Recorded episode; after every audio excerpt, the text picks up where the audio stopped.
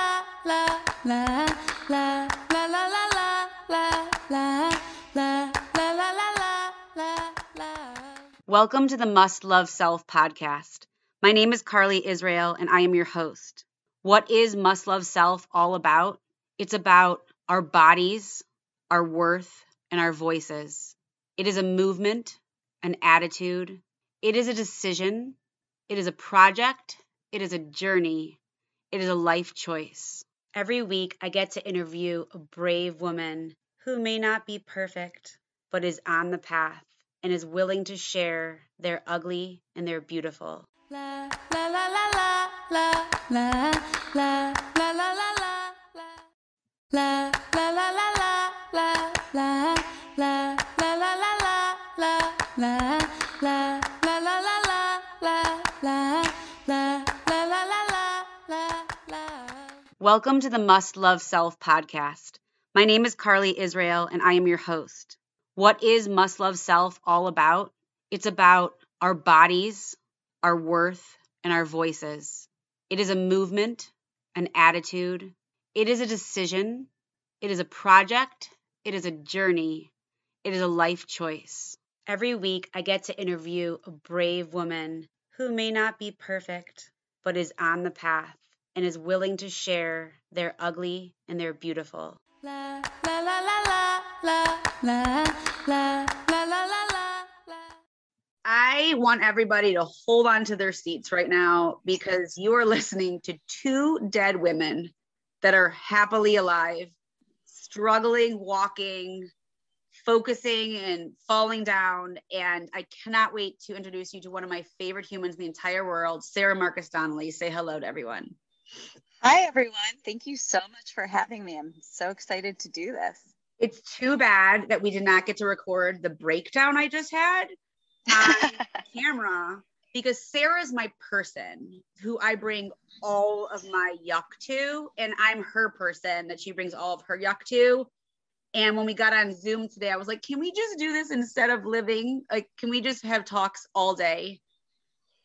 What I want to ask Sarah to talk about is interesting. She just said these words, and it wasn't even about must love self, but it was exactly about must love self. We were talking about a situation in my life, and it and I thought about it. It's exactly the situation that so many women that are listening to this are going through, where the way that we're living our lives, whether it's asking ourselves to achieve an unachievable goal on a regular basis, asking us to be 100% as a mother, as a career person, as a partner, as a human, asking ourselves to be happy with our body or like our body or stop being mean to our body or use our voice. She said this it is not working what's going on now is not sustainable. She said, the only option I really have is I could actually try something new. And that's what I want to talk about today with Sarah is that's what this is about, right? Trying to Yeah. The way that we live is not sustainable. I mean, we talk about it all the time, right? We can continue on. I I know you can't see me because this is a podcast, but imagine my hand motions. I truly believe that you can be in a little amount of pain, a small amount of pain for an indefinite amount of time. So that's like continuing on in this way that we're going. And you could potentially feel like crap forever, or you can make a big change and do the thing that you need to do, feel an immense amount of pain for a limited amount of time until you walk through whatever it is you're you're going through. But at the other end of that scenario is freedom. and that's what I'm into. Yeah. And Sarah is, she is unapologetically herself.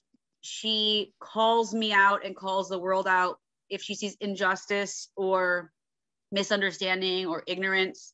And I welcome it all the time, which is why not only is she going to be on today, but she's going to be a frequent visitor of Must Love Self. And she just got certified as a coach, and she's going to come on and be a team member with me because what Sarah has to offer in so many areas is going to be, I mean, eating disorders and mommy issues and relationship stuff and trauma sexually and just all of it. She has so much to bring, but ultimately, right? It's about what? What is it ultimately about for you? Well, honestly, you know, as a survivor of like the severe eating disorder, which led to hospitalizations, I also had a really severe suicide attempt. I was minutes away from not being on this earth. We're survivors of drug and alcohol addiction, survivors of rape and sexual trauma. I was so desperate for a mentor. I looked around and I just thought, where are the adults?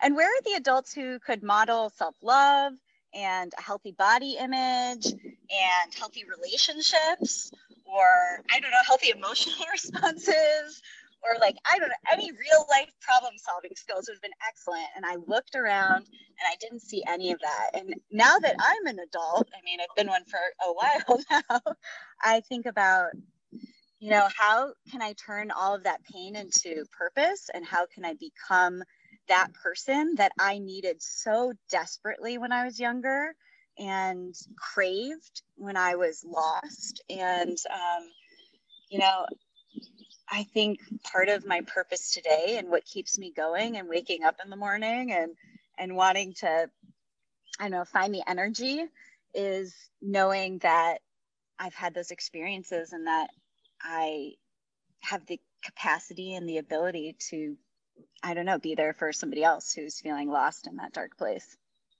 And the thing that Sarah just said that I love so much is that we both kind of realized this around the same time because we were doing it together. We were struggling and climbing together. Um, one of my favorite quotes that is by Cheryl Strayed. I'm not going to get the words right because I didn't memorize it, but the, the concept is that in order to climb the mountain, it's you have to in order to get to the mountaintop, there's gonna be blood involved.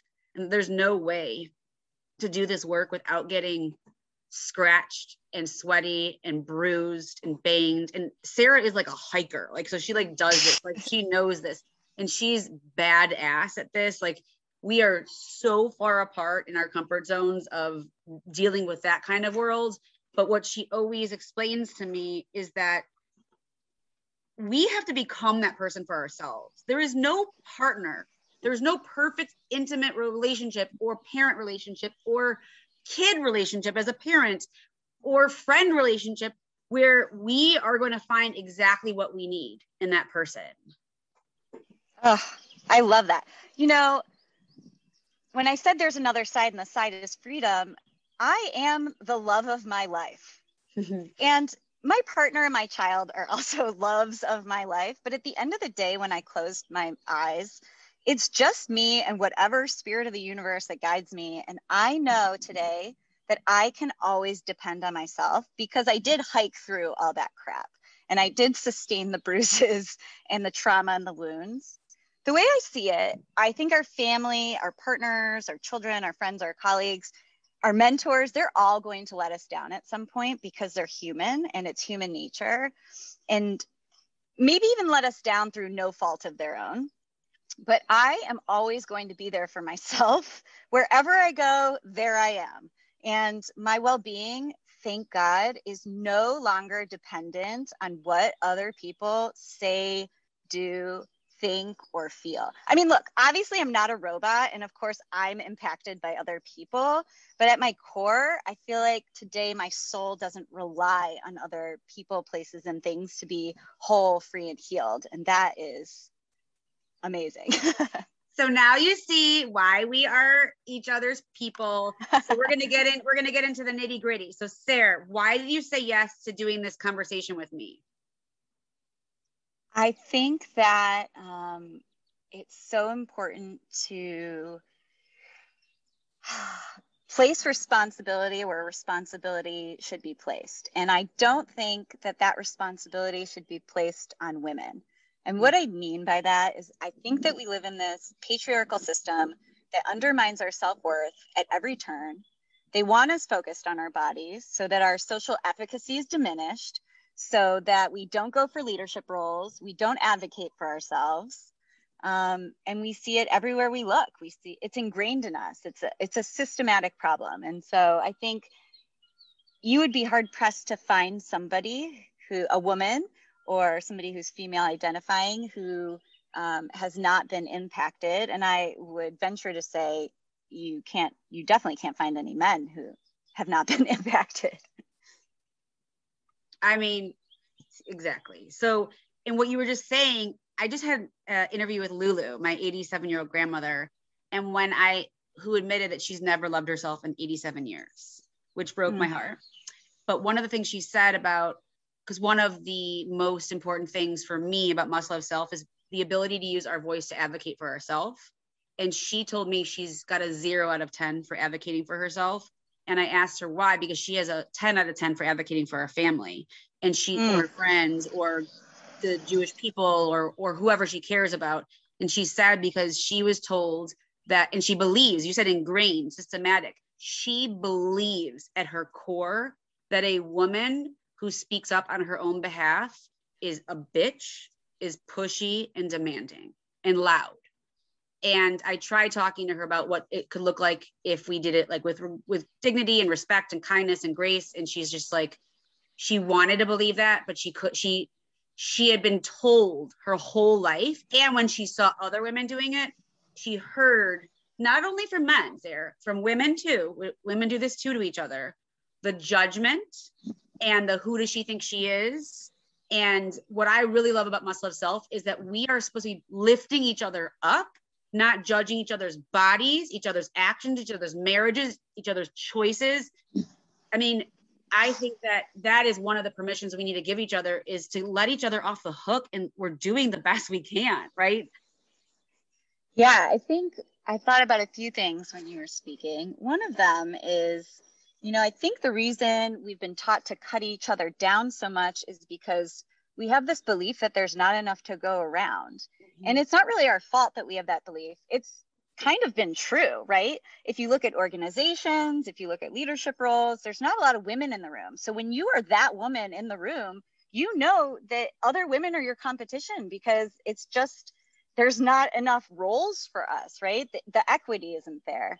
And I truly believe looking at the last, I don't know, few decades. And look, I'm not judging people. I get it. People like reality TV, and it is a way to unwind. I know that you like it, Carly. It's what I watch when I'm spinning. It keeps my brain. I get it. I do understand, but also I want you to know that I truly believe in my heart that reality TV is a backlash to the feminist movement because what it does is it shows women being cruel, mean, catty, shallow, um, and that's actually okay. But that's the only thing it shows, which is not okay, right? We are complex beings who have a spectrum of emotions and character traits and ideas and um, we're very we're imperfect like anyone else but to only show us through one lens um, reinforces that idea that we don't like each other I, what breaks my heart the most when i was teaching high school was to hear girls say i don't have any girlfriends i just want to be one of the guys and that I was me. Understood. That was me. It was also me until I became an adult and was like, what the actual fuck? Women are amazing. Why why was I brought up to feel this way?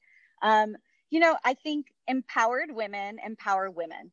That that's it, right? When you want to lift somebody up, it's impossible to do so if you don't know also how to lift yourself up. And oh. so I think that's why this movement is is really important. Um, you know it's it's hard to love others if if you haven't even found it within yourself to to love yourself and it's impossible to not judge another woman whether it's her body her worth her voice how she's living her life if we're still doing that internally we can on the outside we can behave right which mean you work on really hard but on the inside if we're still judging them it's hurting us as well it's cutting away at any part of ourselves that's trying to be what we're talking about here. I want to ask you a question. So I ask every guest to judge themselves in three areas between one and 10, since we're so good at judging ourselves. and I would like you to tell me one is I'm a monster to myself, I'm horrible. 10 is I'm aware that I'm a pretty incredible human. It doesn't mean that you think you're the best human. It just means you, like you're conscious of like who you are and that you like yourself. I want to hear one to 10 in each category, your regular number today, where you are today, and what the lowest you've ever been is. So, in terms of your image of your own body today, what number would you give yourself? 7.5. Okay. What's the lowest it's ever been? Negative 100. and what was what what just give me a brief what was going on in your life at that point? I would say I was about 12 years old. I was 5'3. I weighed 62 pounds. I, just to give you some perspective, I'm 35 today. I'm 5'4, and I am like at least 60 pounds heavier than that now. And I'm one inch taller. So um, I was basically wasted away. I, I, I just remember hating everyone and everything, and myself was the most. I hated myself the most and then everything else was terrible. I mean i i was just filled with um, anger. From head to toe i was filled with anger. What would you rate your ability to know your worth today? I'd say a nine. And what is the lowest it's been?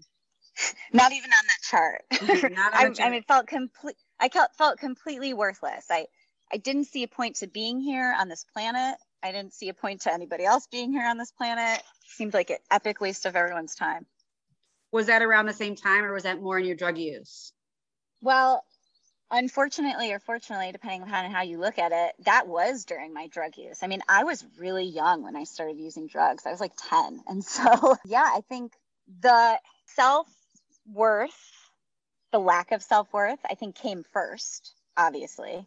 And the drugs and alcohol and eating Were disorder symptom. were part of it. Yeah, self medicating. that's what I, I've been really realizing the more women I speak to is that if we work on our work, then we will be able to find neutrality in our bodies, acceptance in our bodies, or love for our bodies, regardless of depending on what you want. So like some people might get to a place where they love their bodies and they want to do like a boudoir shoot for themselves and they want to like celebrate. Some people want to just get to a place where they don't hate their body and they just don't have to think about it all the time. Some people want to get to a place where they respect it. You know, so we all have different concepts of what love for our body looks like. But what I believe personally is that if we don't know that our worth is not justified by our achievements, by our bodies, by our outward stuff, then we will never be able to be someone who can use their voice on our behalf because we will not believe that we deserve it. I'm going to be honest with you. Today, I don't even connect those two concepts. My worth and my body image are not tied together in any way. I don't even associate them. Isn't that incredible that you went from what you were? I mean, because you know, I've been struggling with this for so long, and it was only the last two years that I really got to a place where I was like, fuck this. I don't want to be like this anymore. Like, I don't want to live like this anymore. That's ultimately what happened. Was I said, I don't want to do this anymore. And then I did all the work I needed to do to get like that. And I still do it. But you were already there. And we're going to get to the place to find out how that happened. Tell me, I kind of know the answer, but tell me what your number is for your ability to use your own voice on your behalf. On an excellent day, it's a 10. I think I'd so, say, um, you know, I'm certainly human and I, there are times that I should have used my voice and I kick myself for not. So I would say it's not what always areas today, like what general areas today are you, do you struggle in using your voice not at a 10? Advocating for myself medically is a huge issue for me. With medical and I have a lot of Right. uh, yeah, medical professionals, family, friends, you name it. I think having a chronic illness, and there's been so much growth over the years, but it's been really challenging. Actually, something you said to me a long time ago has totally shifted my perspective. And I didn't even have children at this point. I was trying desperately to get pregnant. And you told me I was in a family situation that I didn't want to be in because I wasn't feeling well. And you said, if you had a little kid, would you subject them to this situation if they weren't feeling well? And I was like, fuck no. you were like, so why are you going to do it to yourself? And I was like, whoa, like my mind was blown open. I was like, I don't know. Why would I treat it like a, you know, why would I think that it's okay for a little you know to protect a little kid but not myself why is that different in any way it's not i mean i i think living with integrity and living a life of honesty that honors my truth means that those things are on an equal playing field And just so everyone can know that's listening, living with integrity and honoring our truth, we don't get that information until we do a ton of work every day to find that out. And we do that together and alone. And then when we get to it, we give each other this option and we say you can either do this one or you can do this one and it's up to you. You get to decide which option you want and that option whatever we choose does not come with peace right away. It comes with challenges. We will feel better in the end but the only way out is through right? So i want to go back to when you were a young girl and you were growing up. I want to know what the women around you in your life were showing you or not showing you, telling you or not telling you about what a woman is supposed to be like, negative or positive, whether it's body, what your places in the world, what you saw as a little girl? I think problem is I saw nothing. I didn't have a bunch of negative influences, honestly. You know, there was nobody um, like terrorizing me but I will say that I did not see any evidence of what a healthy relationship looked like. I didn't see people who liked themselves or That's their what I mean. bodies. That's what I mean. Like I want yeah, know. I mean, I think nothing. There was nothing necessarily to the contrary. You know, in my in my home, nobody spoke negatively about their bodies. They didn't speak about them at all. Nobody spoke about any. Nobody talked about anything. And so I think um, any information that I was receiving about these things came from my peers at school, came from the media. Um, I was a competitive equestrian. I rode horses and I was really serious when I was young and I had the potential to be really good. And it was the pressure of the competition and the perfectionism and um, it, like it tore me apart. It tore me apart and I had no um, no guides to navigate that Can you stress tell on us my body. that? Like what was happening? Like what were you hearing or seeing that made you feel torn apart while you were doing something that was so enjoyable to yourself? Hmm, that's a really good question. I think part of it, and I think I don't think body image is a class thing. Certainly, you see this across all different boundaries. But I was really acutely aware of how much money my family was spending to try to make my dream work out. And um, I think anytime I didn't deliver, I felt the weight of wasted opportunity, Disappointment. wasted. Yeah, yeah, for sure, for sure. And I also got a lot of, um, you know, if this makes you so happy, why are you so upset all the time? Right. Right. so so much expectations and pressure about something that was that should have been enjoyable and right. Like on, on an eight year old. right and that's actually really important that we're talking about this because that really goes to our worth of this achievement and expectation i was talking to a woman who's from malaysia and she was saying that the expectation her mother had of her in school not only in school in home in her how she needed to keep her house how she needed to keep her bedroom her her her body her hair and was such a high expectation that there there left no room for childhood and yeah. that happens a lot especially unfortunately for women because there's this feeling in society that we need to be as good as if not better than not only each other but the other gender families who grew up where we grew up it's so you know everyone's supposed to look like they're doing amazing right? You're not allowed to talk about anything. We were not allowed to discuss anything that was happening in our home. That was like a huge party foul. There was a time where i was hospitalized where nobody knew where i was like even my family members because my parents didn't want to tell anybody which is fucking bananas right? Can, i can't even imagine telling my kids that they're not allowed to discuss what happens in our house. I, I know that that's how my parents grew up, and that i grew up like that but i grew up in an alcoholic home why did your parents why are your parents like that I don't know. I think that their parents were like that, and I think a part of keeping up appearances. yes there's a societal old school idea of don't tell anyone like oh trust me you know i mean because you you write about your life and you have had to kind of put that on hold because there's been so many people that are pissed off all the time but when I was embarking on writing in seconds and inches, you were talking to me about it, and you're like, "There's gonna be people that are upset," and there is this idea, especially for women, and it reminds me so much of Charlotte Perkins Gilman and the Yellow Wallpaper, which is one of my favorite pieces I ever read, and being trapped in that third floor attic because they didn't want her voice to be heard. And I remember when I started writing our stories, some members of my family were like, why are you telling everybody our things? Like Right. you're not supposed to tell people that you're not doing well. Like what why are you telling people that you're not doing well? And It's I think that's one of my responsibilities. Right. My family thought it was nobody's business. Here's the problem with that. If you can't tell anybody, you can't get help. Hmm. So because I couldn't say what was going on and I could only speak to the select few people my parents had paid to speak to me, I couldn't get the help I needed and I didn't know how to access resources. And I think part of the problem of being silenced and why my eating disorder became so severe is I found the only thing I could control was my body. That was it. That was the only thing in my life that I knew for a fact I too. could have control over. Will you tell me when you started being aware of body stuff to the point where it became so disordered? Oh man, I, I feel like I started disordered eating before I even knew what it meant, and I even knew that it was cool. Right.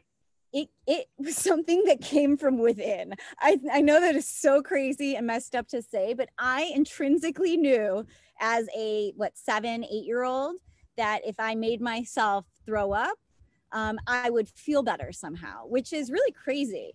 Um, but I remember it, it started with bulimia and it wasn't necessarily, um, I wasn't trying to have any sort of body image. I didn't even know what that meant. And honestly, if you look at my family, I, we have really good genes, right? Like we won the gene lottery. It is, I'm a thin person. I've always been a thin person. So in the beginning, it was not about weight. I was never like, I have to be skinnier until I started going down that path. And then it became obsessive and out of control. What made it switch to have to be skinnier? Were people giving you attention, negative or positive, like you're so skinny, and then you wanted more of that? I was getting so much negative attention. I don't know what, um, which, which negative attention I was getting, whether it was from my body or doing drugs or getting in fights or getting arrested. I mean, I was, who knows? The overlap of my uh, childhood problems was, I don't think I can untangle them, but I will say that I, it made me feel good to know that I could control something and no one could take that away. That's really where it, it lay. And I think it's so messed up that we live in a society where our bodies are so regulated and public. They're such public material that the only way we feel like we can gain control over our body is disordered exercising, disordered eating, disordered phone the blank. I mean, that's how much women's bodies are part of public consumption. And you know, one of the things I saw on over 200 questionnaires that I read was almost every single woman, maybe except for like five out of 200, said that they have participated as an adult in restrictive eating and excessive um, exercising. Where, and just the word restrictive, like we are doing that to ourselves. That's not the same thing as I want to eat healthy or I like to, to try something like a plan that's going to help me feel better. We are restrict. I mean, I know it because I have it. I have that woman within me that me. It's like a, I call her like my drill sergeant, and she's like, you, "You are not allowed to do this. You are not allowed to have that. Do I need to put a sign on the cupboard that says, Carly, don't you remember how you feel?" And it's just mean. I want to know from when you got sober. At what point after you got sober? Because I know you didn't do anything about your health until then. At what point on your journey of being sober did you get to a place where you're like, I am taking back my body and my worth? Oh, that's such a good question. It was not until I started really working the steps in Alcoholics Anonymous um, that I had like a clear enough head that I could think straight to even sort out what exactly my problems were. I mean, everything felt so hopeless and overwhelming. It was like I had, it was like I was being buried alive. And so it certainly wasn't until I had like removed all the dirt and could breathe that I was like, okay, what what is really going on here? And I I think what it it took was me being really miserable and feeling like, okay, I did all this work. Aren't I supposed to be feeling better now? You know, like I did everything you guys said. And what I realized is that there were so many other issues that I had not processed or dealt with. And you know, that started a lot of intensive therapy that was super helpful. And I have to say, it didn't necessarily stick at first. so I went through phases. I mean, I got, I'll say, well, quote unquote. And then I got involved in a relationship that was super, super unhealthy. And because of that, I stopped taking care of myself. And all of those issues started resurfacing. I remember I was probably like I want to say it was like maybe 12 years ago. And I went to therapy again and I was like, I don't, I don't know how I got back to this place. Like something is very wrong. Here I am again. And I, I had the opportunity to start that process over again. I don't think healing is linear. It's how this works. And, you know, I think what you said earlier about restriction, it just reminds me we put into places these systems of punishment. Yes which is wild, right? I mean, on ourselves. Things, yes, yes, as if the world isn't giving us enough punishment. We also have to inflict it. You know what I what I love about what you just said. So for everyone that's listening, this not only is it not linear to heal, and not only does it take a lot of time, and there's setbacks and, and back and forth. So, for example, I was nine when I started my physical eating disorder, obsessive body crap, all of it physically harming um, anorexia, bulimia, exercise, all of it. 21 when I stopped physically harming my body. And then from 21 until about two years ago, restriction, exercise. And then the, the worst part was just the mean, the mean inner talk of the judgment and the criticism and the mean name and the the hate. It was self-hatred. And I was like, I don't understand. I'm not doing the activity anymore why am I still so sick in this area? And it's not just about, you know, Sarah and I are always talking when we're working with women that you don't have to wait to feel better and then do the work. You have to do the work even if you don't like it. And the actions and then the results happen after. So what I was doing, and I'm realizing this now, is I was just not doing negative actions, but I wasn't doing any positive actions. I was just not doing the bad thing. And so on the outside, it looked like I was doing positive actions because I exercised and I ate really well. But that exercise and ate really well, which is acceptable in our society, was underneath it was restrictive systems of punishment that looked like I was exercising, eating really well, but I was just constantly trying to figure out different air quote healthy ways to torture myself. Yeah, I think you said something really important. Well, you said a lot of really important things, but you know, my attitude always follows my actions 100% of the time. You said it. I don't feel better and then I do the thing I'm supposed to do. I feel like crap and then I do the thing and then I feel better. And something that seemed so obvious today, but I had to learn from the beginning is that in order to have self esteem, I had to take esteemable actions which is like duh, right? But I felt like people would say like we will love you until you love yourself or we just don't understand you're so amazing. Why don't why can't you just see how beautiful and amazing you are? And those were beautiful sentiments that held zero weight for me because I felt like everybody knew something that I didn't know. I was like what tell me tell me what you guys know so that i can figure it out and here's what it is that they could not articulate I had to do selfless acts. I had to do things for other people in order to feel good about myself, which kind of seems contrary, but is the only solution that I have found that works every single time. It does. I started thinking about my body once I started getting healthy and um, sober and I, I was recovered. I felt like, um, you know, my higher power is plays a huge part in my life and that's also super helpful because it gives me another layer of purpose. And I kept thinking, my body is a vehicle. Mm. And when I think about my body as a vehicle that my higher power gave me, what what do vehicles do? Well, they take us places, right? They they help us accomplish things. Whether I'm riding my bike somewhere or I'm taking my car, my body is the vehicle for my soul so if I'm treating my vehicle like crap, my soul can't go anywhere. Mm. And that is a problem. And so something that became, first of all, I'm just going to put it out there. I hate exercising. I am not like you. I think it's the actual worst. I go to a gym and I have a panic attack. I mm-hmm. my husband has a home gym in our garage. I don't even look at it when I go to my car. I'm like, get out of here.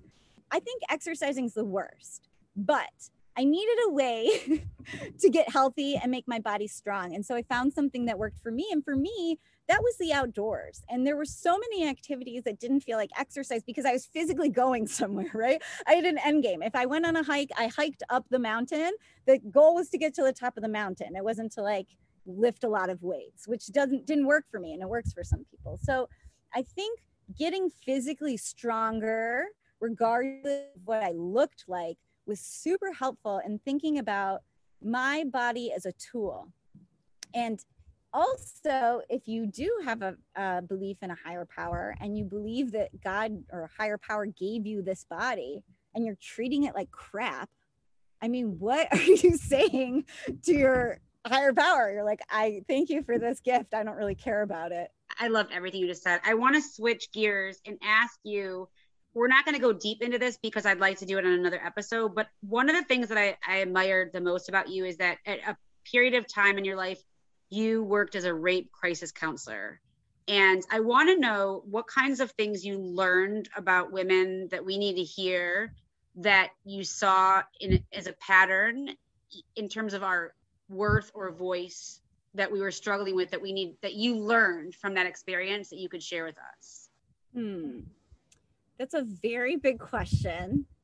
I think what I'll focus on, maybe not so much what I learned about a pattern of other women, but what I personally took away from this experience. And I will just clarify by saying I was a rape crisis counselor and victim advocate. We saw people who are not just women. So that is something, um, you know, obviously sexual trauma, sexual assault, rape impacts everybody. But obviously it was disproportionately women are impacted. And so I will say what I learned is that there is no right way to walk through trauma. Mm, I love what you just said. There isn't. There's no right answer. So stop. It doesn't matter how much effort I put into finding the right way or the right answer or doing it correctly because it does not exist. It is a personal journey. Like we said before, it is not linear and there are, you know, many twists and turns. I think that I maybe the most depressing fact that I took away is that we continue to place responsibility back on women to protect ourselves. And that is the biggest myth ever that we are able to protect ourselves. You know, I want you to think about how we talk about assault, right? We talk about how many women were raped versus how many men raped them, right? If I've never ever heard that. I've never the way you just said it was just like a my whole head blew up because it's true. Me and you are talking all the time about all the women we knew that were raped, but what we should be talking about is there are so many men out there that raped women we know. Yes. And so I think, look, this idea that the responsibility to keep ourselves safe, it's absurd and it's impossible. And I think that the big problem, I was going to say the FBI statistic of one in four women in a lifetime uh, being sexually assaulted, I think that those are, first of all, people who report, which, which as, I did not. As we, I also did not. As we know, almost no, the reporting statistics are like 2% or something ridiculous. So I'm hard pressed to find people I know who have not been assaulted sexually in some way. And I, I think that when we hear about it, we want to think that the men in our lives, we don't want to look at the men in our lives and think that they're capable of doing such a terrible thing, especially if we've been um, victimized ourselves, right? Because then that's a lot to digest and carry around. But the real problem, if that many women are being assaulted, this false narrative that we've been walking around with that like most men are good and it's just a couple bad eggs, the numbers don't fucking add up. If there's a what is what is there like five men going around raping everybody? That's that's not how this works. I'm i'm sorry. I refuse to believe that. And so i think something that i focused on a lot and also i was in college when i started this work at, eh, which is like a breeding ground for sexual assault and what i saw is that we do not have the curriculum the vocabulary the education in place for men this is not about protecting your daughters. This is about educating men. I was in. Um, oh my lord! And just so you know, Sarah has a son, and I have three boys, and we talk about this all the time. I cannot even tell you how important this is. Keep going. Our favorite book for toddlers is called "C is for Consent." Um, I, you know, I was in this task force meeting. I'm on a consent task force in the Jewish community, and uh, somebody was saying how they feel so bad for boys that it must be so confusing for them um, to know what is an okay situation or not. And I, when it was my turn to speak, I said, I have a very different perspective on this. My perspective is that's crazy. Consent is enthusiastic, period. If you are enthusiastic, someone will know. If there is anything other than enthusiasm, it is not consent. And that is what we need to be teaching our boys. So consent is not fine. No, that right? doesn't sound so enthusiastic. My youngest son, this is the reason why we don't talk about it in that way. We, because I say that they can't just get a consent. That it has to be a very specific one because my youngest son every day of his entire life since he's been able to speak will pick and nag and beg and plead and use every tactic to get something that he wants. I want a cookie. No, I want a cookie. Can I just have a little bit of a cookie? Please, please, please, please, please. And if I finally say you can have a little bit, he goes, I got consent. And I said, Are you going to do that to a girl one day? Are you going to say, Can I please touch your boob? No, please, please, please, please, please. Can I just put up for five seconds? Fine. Right. That's not consent. And consent happens the first time, right? There's no follow up question. I love that. There's no follow up. It's yes or no. And if it's unsure, that is a no. Anything other than an enthusiastic yes is a no. And oh I, my God. I think it also starts with, you know, there's this fabulous film that was done and it's called Miss Representation m-i-s-s representation. And it's about women how we're portrayed in the media and a bunch of other things. And one of the statistics and i'm going to mess it up but it was like in equal numbers when kids are like one to five years old they want to be president. Boys and girls right? They're like yes. What do you want to be when i grow up? President. I think it was like at the age of five almost no girls say that they want to be president because we think that we can be things that we see. And so when i hear people in the media saying things like it's so wonderful that um, Kamala is vice president for our girls. I think, no, it is so wonderful that our boys are watching a woman vice president because they're the ones who need to see that women inhabit these spaces. We've always known we could do this. Correct. I, I love when people are like, women just need to find their voices. We we have our voices. We need to have safe spaces where we're allowed and encouraged to use them. Oh my God, I love you. Okay, I, I forgot to ask you this at the beginning. Did you bring a quote today? Oh, um, no, was I supposed to? That's okay. I'm just gonna edit that part out like it never even happened. Ready? Or, yes. Yeah. Do you have one? I mean, it's not a quote. It's a it's a life mantra. Okay, I want it. Let's have it. And you know it well because it's my favorite mantra in the whole world. And it's there are two types of business in this world. There is my business and there is none of my business and what other people say, think, do, and feel is not my business. my only business is my own behavior and if I'm behaving. That's it, period. End of story. And in terms of what we're talking about today, I believe that our own behavior also includes advocating for ourselves and for other people. That doesn't mean just behaving the way that my grandmother was taught to behave, which is keep quiet and don't don't speak up and don't be too loud, right? It is behaving based on what we know is morally correct. I am inviting you into lightning round. Okay. So here we go. If you could go back to yourself when you were 12 years old, what would you say since you said no one said anything except for um, negative things? I would say that you are going to make it and feel peace and serenity.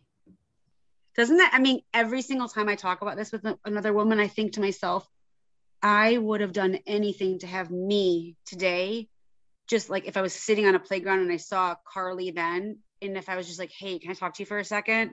And I had that moment where I could just like look her in the eyes and be like, you're going to make it. Yep. But we didn't know that. I really didn't know that. What would you like to let go of in terms of judgment for your body? Oh boy. I would like to let go of the judgment of when my body isn't working how I wish it would. I'm so glad you brought this up because we're not talking about our belly looking a certain way. We're actually specifically talking about because one thing we didn't mention was, you know, Sarah's got a debilitating medical chronic illness that more days she doesn't feel well than she does feel well. And I actually wrote down before we started, I wrote down the word worth and then I made a line and I wrote illness because mm. I know that's probably your biggest struggle, as it's one of mine, is that we judge ourselves when we don't feel well. Yeah, I think, you know, maybe even one step beyond judgment, I go down like this fear path. So, like, let's say I have three days where I cannot get out of bed. I suddenly fear that I will never be able to get out of bed, right? I'm like, oh, I guess this is it. I'm, I guess I'll never go on another hike. I guess that we'll have to cancel all of the adventures I planned because I'll never be able to get in shape enough to go on them. When I know that, um, you know, just like anything, this is an ebb and a flow. And even if I am very ill, I have been on many a trip very ill and made throwing it- up on the hike so what would you what do you wish you could change? It's not going to go away, but how would you like to address that part of Sarah when you get like that? Like what is the Sarah that is mm-hmm. strong and solid need to say that the Sarah that's struggling in those moments? I think it is a severe case of fear of missing out. FOMO. But I would like to say to Sarah, who is stuck in bed watching adventure documentaries, that is that it is okay to be doing exactly what you're doing and you will get to do the things you need to do and want to do in a different timetable. What would 80 year old Sarah say to you now? Oh, probably to just like let go of all the stupid anxieties that I hold on to. What is beautiful to you? kindness. I think it's really beautiful when I see moments of, of unexpected kindness. And I think it's really beautiful when um, I see people lifting each other up. Me too. I have to say, you know, I always am doing like random collections in my neighborhood because I want my kids to to do stuff and it requires no money because I find that to be very uncomfortable to ask people for money. And mm-hmm. people can do this wherever they are. You can say, you can post on your lo- local social media area, like, hey, for the next two weeks, I'm collecting used backpacks. We're going to deliver them to the people who don't have a home. Or, hey, we're going to collect, you know, shoes that are no one's using anymore. And people love getting rid of things that they don't need anymore. And when I see, when I come home every day and I see my front porch full of bags of donations of other people's stuff that they went through and they did, it makes me feel like there are some good humans here because you know I work in customer service as well as coaching and I get to encounter a lot of really awful humans that are in probably struggles but more and more I'm like why are people so mean? But when I see those beautiful moments it reminds me that there's there's beauty. I also think people are so mean because they are miserable. I truly believe that. I don't know anybody who is kind, um, like who feels terrible, and I don't know anybody who's mean who feels great. Like that's not that's not how it it's works. True. It's so true. What do you want others to say about you when you're not in the room?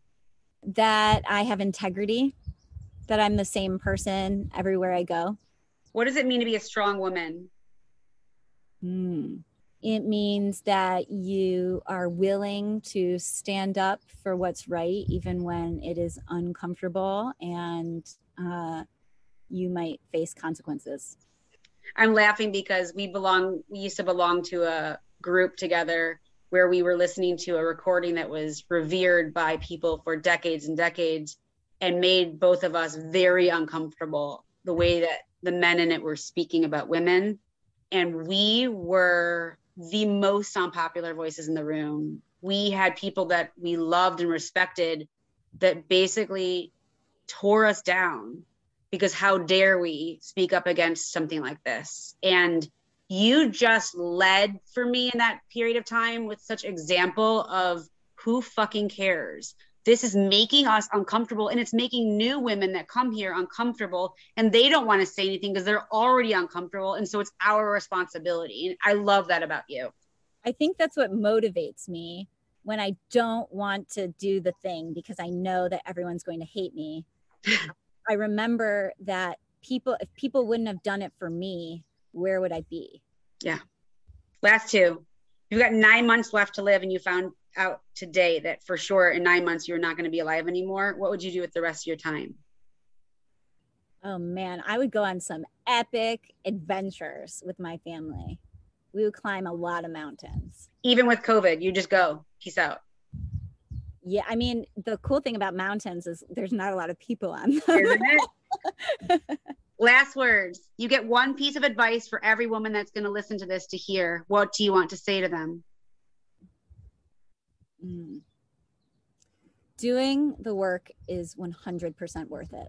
Now everybody sees why I love her and I'm the luckiest person that she's in my life. And once in a while, when I get teary, I say, I'll send her a message and I'm like, you better not ever fucking stop doing the work because I will not be able to withstand the loss of you.